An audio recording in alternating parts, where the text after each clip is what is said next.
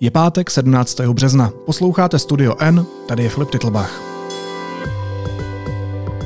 Dnes o revolučním objevu, který otevírá obrovské etické otázky.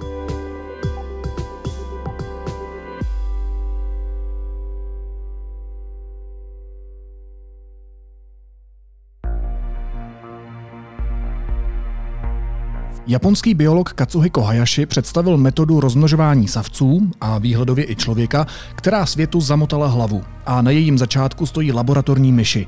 Základem metody je přeměna obyčejných buněk na pohlavní, a to bez ohledu na pohlaví dárce.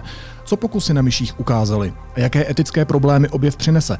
O myších, rozmnožování a lidech teď budu mluvit s vědeckým redaktorem Petrem Koupským. Petře, vítej, ahoj. Ahoj Filipe.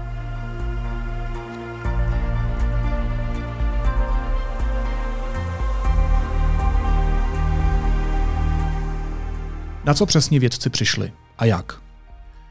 To je docela dlouhá historie, protože eh, je, tady mluvíme o objevu, který se skládá z několika na sebe navazujících kroků.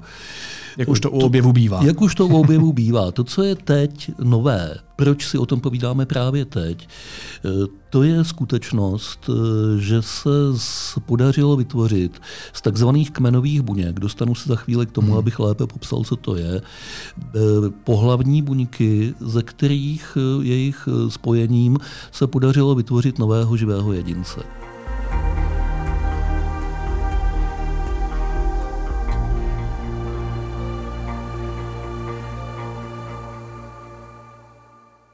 Čili z uměle vytvořených pohlavních buněk se podařilo vypěstovat živou myš. To je ten zásadní objev, ke kterému došlo v tuhle chvíli. Ono možná, když se to takhle řekne, tak to nevypadá jako velká senzace. Senzace spočívá v té, v tom obratu uměle vytvořené pohlavní buňky. Mm-hmm. Jo, a uh, abychom si tohle rozebrali, tak si musíme maličko vysvětlit, jak se dělají děti.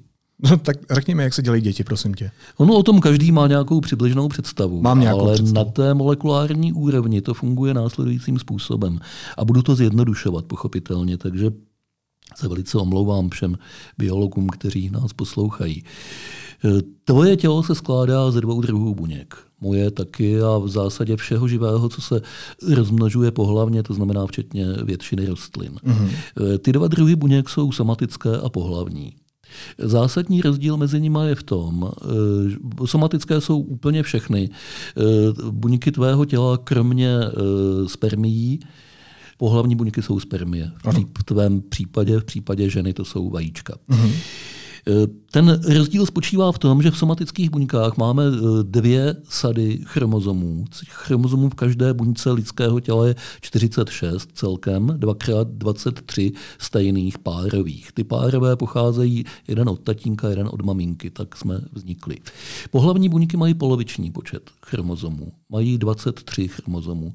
Musí jich mít poloviční počet, protože tím splynutím vajíčka a spermie vzniká nový jedinec ano. a tím se propojí genetický materiál otce a matky. Aby mohl vzniknout plod. Aby mohl vzniknout nový jedinec. Přesně tak.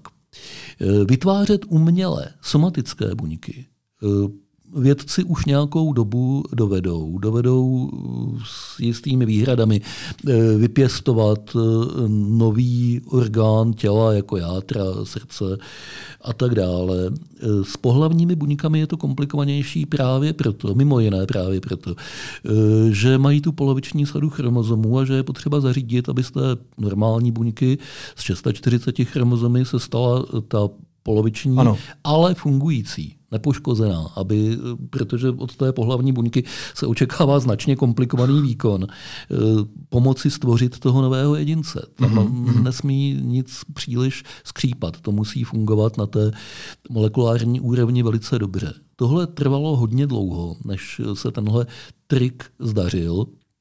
V podstatě se na tom pracovalo asi 20 let. A, a teď jsme v té teď fázi. se zdá, že jsme v té fázi, kdy to začíná fungovat v plném smyslu slova. To znamená, že ty buňky jsou prokazatelně funkční, že se z nich může narodit ta myš. Pochopitelně tu myš musí odnosit samice eh, v děloze, do které se vloží po umělém oplodnění. Mm. Oplodněné vajíčko začátek vyvíjejícího se embrya.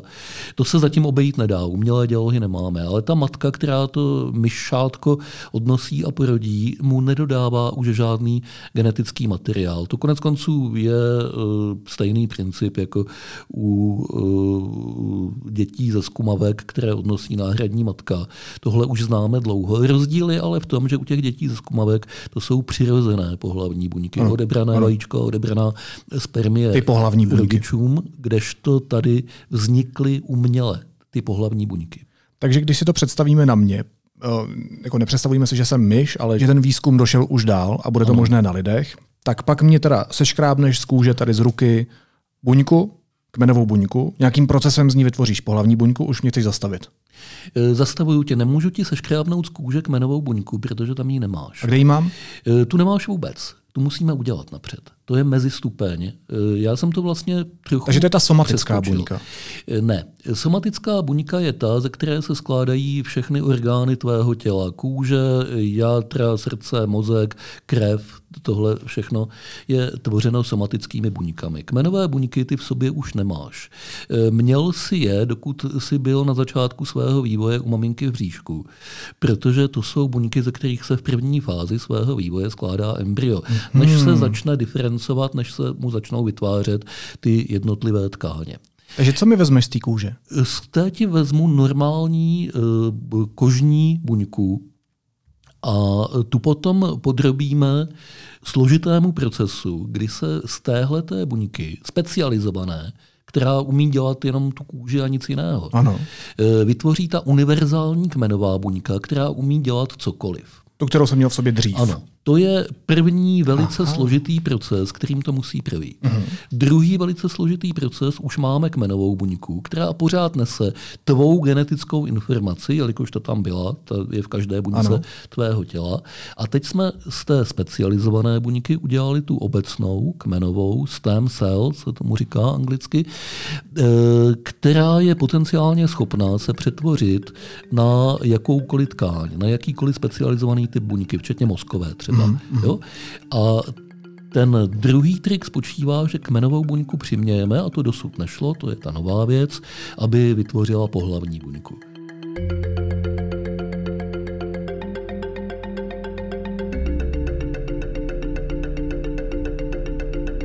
Já můžu tvou, uh, já ne, ale eh, vědci na eh, příslušných klinikách za deset let možná uh-huh. budou umět eh, tímhle tím způsobem z tvé kožní buňky například nebo nějaké jiné přes tu kmenovou buňku vyrobit jak spermii, tak vajíčko s tvou genetickou informací. Bude to jako spermie, bude to vypadat jako spermie, bude to spermie? Bude to spermatozoid, nebude to asi vypadat přesně jako spermie, ale bude to fungovat přesně jako Aha. spermie. To znamená, bude to schopno oplodnit vajíčko. To je to, o co nám tady jde. Takže zase, abych to pochopil. Nehledě na pohlaví savce dokázali tihle japonští vědci z obyčejné buňky vytvořit samičí vajíčko. Ano. A za pomocí spermatu jiného myšáka ano. stvořili úplně novou zdravou myš. Ano. Přesně tak. To jsi popsal zcela přesně to, co se a, stalo. A úplně stejným principem by tady uh, měli umět udělat i spermy, když se jim podařilo udělat vajíčko. Přesně tak. Ti autoři té metody tvrdí, že by tohle mohlo být aplikovatelné na lidi za 10 let. Um, já, oni to prezentovali na konferenci eh, velké a tam pochopitelně ta otázka, zda to bude aplikovatelné na lidi a kdy, eh, padla. A já mám pocit, že oni byli trošku dotlačeni k tomuhle tomu vyjádření a nebral bych těch deset let tak stoprocentně vážně. Podstatné na té odpovědi je to, že to bude možné. Jestli za deset let nebo za dvacet, eh, těžko říct. Jsi si jistý? Čím už si může být člověk na tomhle světě jistý, ale pokládám to za velice pravděpodobné. Mm-hmm. S tímhle vším souvisí řada dilemat nebo řada etických otázek, se kterými se budeme muset nějakým způsobem jako lidstvo vypořádat. Tak když se postupně rozebereme, tak asi možná jako nejméně kontroverzní ze všech těch možností, které si teď budeme vyjmenovávat a které jsou s touhle otázkou na stole, eh, mi přijde fakt, že by se vlastně takhle mohly pořídit děti stejnopohlavních párů. Řešilo by to otázku gay a lesbických párů, které chtějí vychovat vlastní dítě? Řešilo s tou výhradou, že nejspíš to bude celkem drahá procedura, to znamená, že těžko bude otevřená každému a bude eh, to tím pádem společensky diferencovat mezi těmi, kdo na to mají a kdo na to nemají. To je obecná etická námitka proti většině ano. podobných metod. Ale když, to, když si tohleto odmyslíme, odmysleme si to. Řekněme, že máme všichni hodně peněz. Řekněme, že máme všichni hodně peněz, anebo že jsme se zhodli na tom, že eh, společnost je schopná na eh, tuhle záležitost přispět nebo cokoliv jiného, tak eh, potom ano, potom je to podle mě eticky naprosto čistý a v dnešní době už většinově bezproblémový hmm. způsob, jak eh, zařídit, aby si stejnopohlavní páry mohli pořídit skutečně vlastní dítě, sdílející genetickou informaci obou rodičů, hmm. což dosud nebylo možné. No, myslím, že i pro řadu lidí i tahle otázka může být značně kontroverzní, ale tak pojďme ještě dál, pojďme to posunout ještě dál, protože pak je tady závažnější otázka, a to je eugenika, vlastně šlechtění lidí. Zkrátka usilování o, o dosažení co nejlepšího genetického fondu člověka. Nedošlo by to do fáze, kdybychom cíleně tvořili lidi z těch jedinců, kteří mají prostě ten požadovaný genetický základ? Počkej, ještě než se dostaneme k tomuhle, tak já bych rád připomněl, že ještě uh, vedle těch homosexuálních ano. párů jsou heterosexuální páry, které, které jsou, neplodné, neplodné a kde běžnými metodami řešení neplodnosti se s tím nedá už dělat vůbec nic. Mm-hmm. Těm se touto metodou otvírá možnost taky si pořídit vlastní dítě sdílející jejich genetickou výbavu a to je taky věc, po které bez pochyby bude poptávka. Když jsme tuhle otázku eh, připomněli, tak se vraťme k té eugenice. Eugenika to je věc, která eh, trochu s tím, o čem mluvíme, souvisí a trochu ne. Eh, souvisí v tom smyslu, že tímhle tím způsobem eh, můžeme eh, jaksi to rozmnožování posunout za meze té přirozené plodnosti a eh, vytvářet potomky osob, kteří třeba vzhledem ke svému věku a podobně by je už neměli to si myslím zase, že není až tak velký problém. Problém to začne být ve chvíli, kdy se tohle skombinuje s dalšími genetickými metodami, hmm. protože poptávka po takzvaných designer babies, kde nejenom se budou třeba uměle vytvářet eh, pohlavní buňky, ze kterých to dítě vznikne, ale bude se do nich i zasahovat, aby se některé vlastnosti, schopnosti, vlohy posílily a jiné potlačily, tak eh, potom poptávka bez pochyby bude. A Počkej, a to už je možný udělat? Ne, to zatím není možné, ale je to podle mě zhruba na stejné cestě, hmm. jako to, o čem si tady povídáme. Hmm. Čili uh, otázka eugeniky souvisí hlavně s těmito zásahy do genomu. Uh, nikoli nutně s tím, jestli ty pohlavní buňky potom vznikly přirozenou cestou nebo umělou. A je to obrovský problém, před kterým genetika bude stát. No a pokud by se to podařilo, pokud by ruku v ruce tyhle dva výzkumy šly natolik dopředu, že by to bylo možné, a jak jsme říkali, celé je to taky o penězích, o biznisu, tak nevznikla by logicky nějaká nová elitní sociální vrstva, jenom bohatí lidé, kteří na to mají a kteří by eh, tuhle techniku využívali jenom mezi sebou, taková nová genetická aristokracie? Je to určitě jedna z možností, kam by se to mohlo ubírat. Jde o to, jak se k tomu postaví společnost, právo, zákony, morálka. Hmm. Dneska žijeme v době, kdy o těchto věcech uvažujeme všichni spíš dystopicky a vidíme to černě. Já sám se přes tenhle způsob uvažování taky nedovedu dostat. Takže souhlasím s tebou, že jestli ta technická možnost jednou tady vznikne, tak nejspíš nikdo nezastaví eh, Eh, její využívání.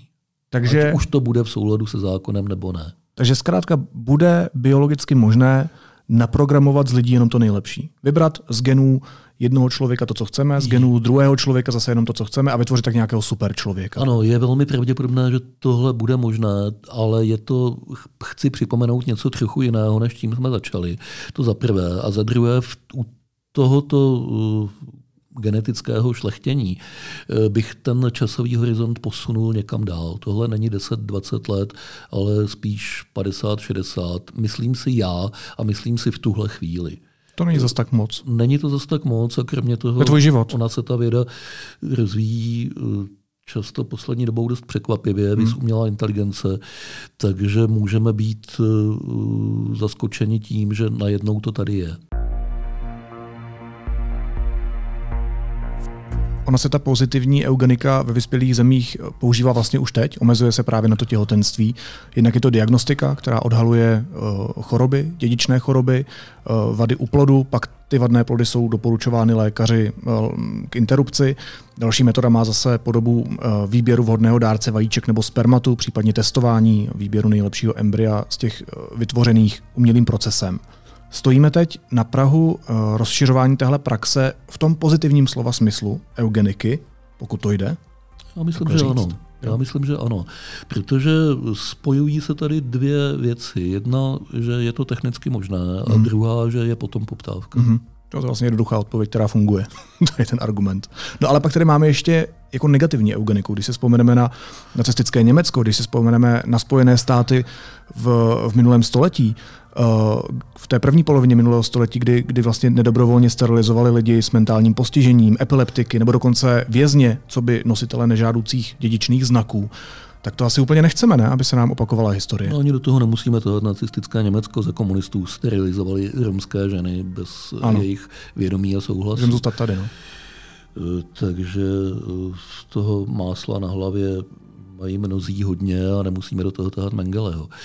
Tak já jsem o toho vtáhl ty Spojené státy. Jasně. Říkám, je to, je to rozšířená věc, ale které jsme právě byli globálně svědky, tak není to... Slovo eugenika má, myslím si, zkaženou pověst na hmm. věky.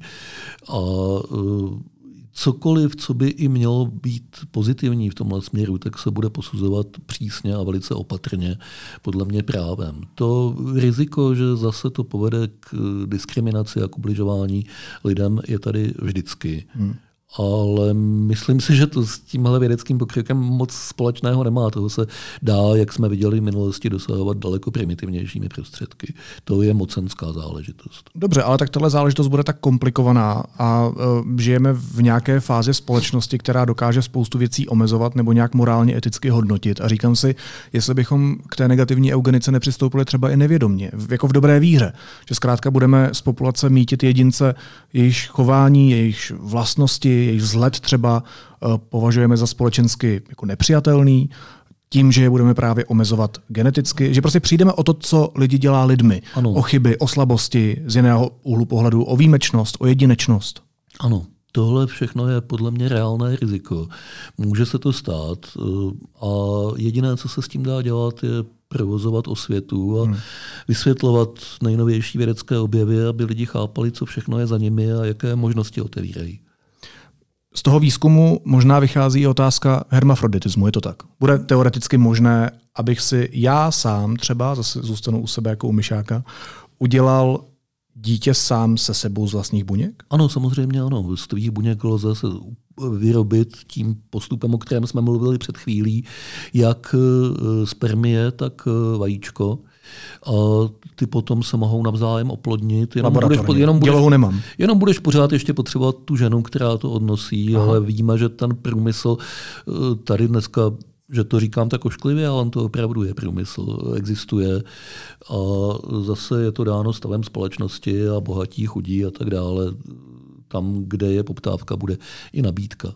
Hmm. Je klidně možné, že časem vznikne i něco jako umělá děloha, ale to bychom si zase povídali o něčem úplně jiném. Výzkumy tohoto typu existují. Takže si vytvořím novýho Filipa? Jo. Stejného? Ne, docela stejného, protože uh, právě... To by bylo sloužitý nehezký. Uh, ne, tady nemluvíme o klonování. Klonování je eh, teoreticky vytvoření identického jedince. Ale jelikož to jde přes pohlavní buňky, přestože jsou odvozeny od genetické výbavy jednoho jediného člověka, tak tam vstupuje do hry prvek náhody, mm. kdy se uh, při eh, vývoji těch pohlavních buněk promíchává ta genetická informace.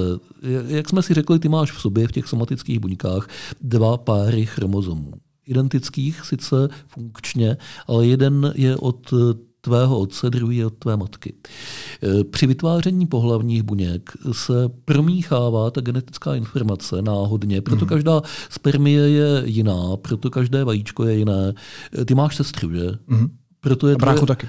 proto jsou tví sourozenci jiní lidé než ty protože eh, vznikly z jinak sestavených pohlavních buněk týchž rodičů. No, ona má taky jinýho otce než já, takže tam Dobře, bude hrát roli ještě něco jiného. To do toho, to do toho tát nebudeme. Ale princip je ten, eh, že pohlavní buňky jsou po každé výsledkem eh, nějaké loterie náhodného výběru, aby se zvyšovala variabilita. Mm-hmm. To znamená, že i v tvém případě by ten jedinec hypoteticky odvozený z pohlavních buněk kde by dárcem byl ty, kompletním, eh, byl zaručeně někdo jiný než ty. Na kolik? Eh, poměrně hodně. Eh, genetik by ti to uměl spočítat přesně, jaká, jak velká ta variabilita tam může být. Já bych řekl, že to bude při nejmenším stejný rozdíl, jako je u dvou sourozenců mm-hmm. těch mhm. rodičů, což je hodně. To je hodně. Pak mě napadá ještě jedna etická otázka, nebo ty ji zmiňuješ i v tom textu, a to jsou vlastně ztráty, eh, které to přinese. Jak, jak moc je vlastně ta metoda, který jsme dneska svědky, uh, technicky spolehlivá? Velice nespolehlivá, právě proto je vlastně velká událost, že z toho vznikl zdravý jedinec, zdravá myška, která radostně pobíhá po světě a zdá se, že normálně funguje. Ta metoda selhává ve většině případů, takže většina embryí, eh, které tímhletím způsobem jsou počaty, eh, nikdy eh, nedospějí v toho normálního jedince. Což u myší je taky etický problém, hmm. taky je to nepříjemné, ale kdybychom to převedli na lidi, tak je to naprosto nepřijatelná záležitost. Právě proto je tady před námi ještě ta dlouhá doba, po kterou tu metodu bude potřeba zdokonalovat, zvyšovat její spolehlivost, než vůbec se bude moci přikročit k nějakým experimentům na lidech. Ty experimenty mimochodem jsou v tuhle chvíli eh, výslovně zakázány eh, etickými komisemi, které mají na podobná rozhodování vliv a toho rozhodnutí se může změnit a nejsem si jist, jestli vůbec změní, ale může se změnit teprve ve chvíli, kdy budou velice dobré důkazy, hmm že tohle riziko těch zbytečných ztrát, řekněme, se velmi výrazně zmenšilo. Jak toho ti věci docílí, abychom jako budou pokračovat jenom na myších, nebo budou pokračovat na jiných zvířatech, které jsou třeba podobnější lidem? Já si myslím, že zatím mají na myších spoustu práce. A uh, jednak na zvyšování spolehlivosti toho procesu a jednak budou muset ty narozené myši zkoumat a zjišťovat, jestli opravdu jsou v pořádku, jestli opravdu, jestli se mohou rozmnožovat, to zatím ještě stoprocentně nevíme, měli by moci, ale, ale uh, není to jisté co všechno se s nimi může stát, jestli se u nich zvyšuje riziko nějakých vývojových chorob, jako jsou nádory, protože i to by bylo možné. Tam dochází eh, k potenciálnímu poškození toho genetického materiálu. Ono to vajíčko třeba z kmenových buněk se mimo tělo vyvíjí několik měsíců. Mm-hmm. Když se vajíčko vyvíjí v těle, tak je chráněno před spoustou vlivů prostředí. Když se vyvíjí ve zkumavce, v aparatuře, tak eh, se ho sice snaží chránit taky, ale zřejmě to nemůže být tak dokonalé mm. jako uvnitř toho těla. Čili co všechno se tam pokazí v genetickém kódu, to je pořád otevřená otázka. Je to, o čem se bavíme, víc otázka biologie anebo otázka filozofie? Navazuje to na sebe. Dokud ta biologie, dokud zůstane biologie v té fázi, v jaké je teď, tak ani není moc o čem filozofovat, protože je to eh, naprosto nepřijatelná záležitost, eh, když by se měla aplikovat na lidi. Počkej, je to nepřijatelná záležitost? No, jinak se zeptám. Ty jsi v jednom ze svých textů, které se týkaly úplně něčeho jiného, vyjádřil myšlenku, která se mi moc líbila, a to, že když se ti nějaká myšlenka vreje do paměti, tak už se jí nezbavíš nehledě na realitu. To znamená, že uh, není nakonec ve výsledku úplně jedno, jestli se tenhle výzkum podaří dotáhnout až do konce. To znamená, že by mohl být aplikovatelný na lidi. Uh, a opravdu tedy potom bude na stole ta reálná možnost, že bych si uh, mohl udělat ze svých buněk malého Filipa sám se sebou třeba. Uh, ale stejně ty etické otázky budeme muset otevřít, budeme se s nimi muset vypořádat, protože tady tu myšlenku prostě máme? Obecně za to máš pravdu. Já si myslím, že... No ty máš pravdu, já, já jsem převzal tvoji myšlenku. Já si myslím, že etických otázek je na eh, světě velmi mnoho a že máme jako lidstvo, jako jedinci, jenom nějakou omezenou kapacitu se jimi zabývat. Čili je potřeba řešit ty vysoce naléhavé. Ta, tahle v tuhle chvíli je, řekněme, středně naléhavá, protože je to zatím hypotetická možnost.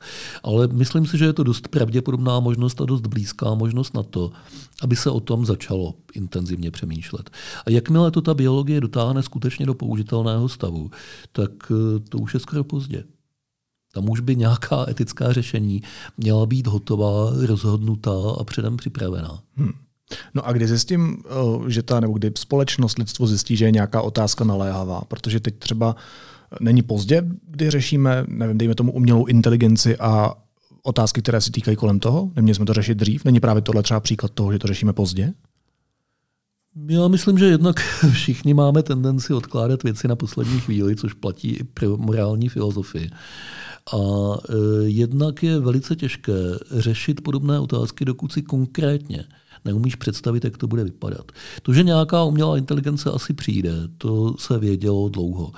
E, to, že přijde brzy, to se budíš nevědělo dlouho, ale ten bezprostřední zážitek z toho, když to s tebou začne mluvit, ten eh, nemůžeš mít, dokud to doopravdy neexistuje. Takže některé otázky je velice těžké řešit v předstihu, dokud jsou v té hypotetické poloze. Mm-hmm. A ona není pravda, že by se tím nikdo nezabýval, třeba tou umělou inteligencí. A stejně tak tím naším dnešním tématem, eh, vytvářením umělých pohlavních buněk a jejich použitím, se taky zabývají lékař, lékařští etici a bez pochyby i filozofové. Ale ve chvíli, kdy ta možnost jednoduše bude existovat. Hmm. Jo, kdy někde v mexických horách bude dobře střežena eh, klinika pro miliardáře z celého světa, kde se tohle bude poskytovat bez ohledu na jakýkoliv zákon nebo morálku, tak uh, potom je to v jiné poloze. To už já, si, já si myslím, že prostě nejsme moc dobře vybaveni na řešení hypotetických otázek. Jak to? Že věci dovedeme začít řešit jakž takž až ex post a ne dopředu. Že máme představivost? Možná. Možná prostě máme v sobě nějaký myšlenkový mechanismus, který říká, máš dneska starostí dost, to tohle se starej až zítra. A možná ani v té intelektuální rovině není snadné se s ním poprat. Ale tenhle ten mechanismus, který je bez pochyby odvozený někde z té doby, kdy jsme ještě po čtyřech pobíhali v africké savaně, bychom asi měli nějak se snažit přehodnotit vědomě, i když je to těžké, protože naše možnosti od té doby výrazně vzrostly a možnosti něco zvorat tím, že si to předem nepřemyslíme, mezi to patří. Ještě poslední otázka. Uh, vědci a vědkyně z celého světa přichází na zajímavé věci každý den a my tady teď sedíme a řešíme právě tenhle objev. Jak moc je klíčový v tom, jak lidstvo funguje? Nebo jinak, proč ho řešíme? Protože je nami zdravá a živá a běhá? No, řeši, řešíme ho právě proto, to souvisí s tou předchozí otázkou, že najednou jedna z těch mnoha potenciálních možností, co by věda mohla zařídit, způsobit, před jakou novou otázku by nás mohla postavit, jedna z těchto mnoha možností se stala hmatatelnou realitou. Tu myš si můžeš vzít do ruky, mm-hmm. můžeš si ji nechat běhat po paži, ať ti vleze do rukávu a tam už těžko se ignoruje její existence ty potenciální možnosti, na to nejsme příliš dobří. Už to není hypotéza, už je to realita. Přesně tak, už je to myš. Říká vědecký redaktor deníku N. Petr Koupský. Petře, moc ti děkuju, měj se dobře, ahoj. Já děkuji za pozvání. A teď už jsou na řadě zprávy, které by vás dneska neměly minout. Čínský prezident Xi Jinping na začátku příštího týdne navštíví Rusko, poprvé od ruské invaze na Ukrajinu. S ruským diktátorem Vladimírem Putinem bude jednat o, cituji, strategické spolupráci. V zemi má být od pondělí do středy, informuje o tom agentura TAS. Slovensko daruje Ukrajině 13 stíhaček MiG-29. Vláda schválila příslušnou mezinárodní dohodu. Rozhodli jsme se ústavně čistou formou, řekl pověřený premiér Eduard Heger. Francouzská vláda použije článek 49.3 ústavy a přijme důchodovou reformu bez hlasování poslanců. Informaci francouzského tisku potvrdil Elisejský palác.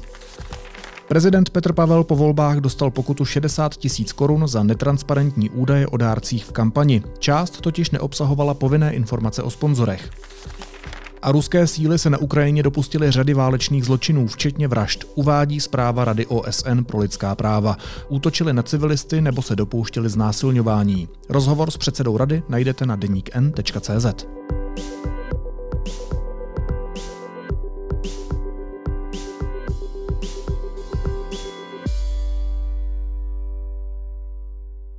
A na závěr ještě jízlivá poznámka. Poslanec a záruka konzervativního proudu v české vládě Marek Benda v nedávném rozhovoru řekl toto. Vysoké školy dneska produkují takové množství eh, studentů všech možných úplně obskurních oborů, které neučí ničemu jinému, než jak nepřemýšlet o světě a jak se s tím nezabývat. Jako všechny tyhle ty jako různé sociologie, politologie, eh, gender studies, tyhle ty nesmysly. Eh, produkuje to strašné množství, množství osob, který podle mě jsou v životě úplně k ničemu, ale jenom jako přemýšlí, jak, jak to rozbíjet. Kromě toho, toho, že poslouchat od politika rozvrácené a často vystrašené země, jak nedůležití jsou sociální vědci a vědkyně, je dost strašidelná situace, tak co to třeba říct na kafi svému šéfovi, premiérovi Petru Fialovi? Ano, myslím toho sociálního vědce, toho profesora politologie Petra Fialu. Toho Petra Fialu, který byl děkanem Fakulty sociálních studií Masarykovy univerzity. Říkal Marek Petrovi, že je podle něj k ničemu? U toho bych docela chtěl být. Naslyšenou v pondělí.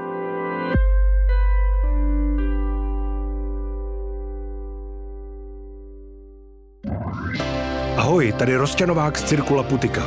Zvu vás na naše nové představení Horáček Gen XYZ. Známé texty Michala Horáčka zazní v nových hudebních aranžích od Vladimíra 518, Báry Polákové, Ondřeje Rumla, Katarzie 7x3, Alberta Romanutyho a dalších. Čeká vás hudba, akrobacie a hlavně zážitek, co spojí všechny generace. Od 19. do 25. dubna. Více na www.azyl78.cz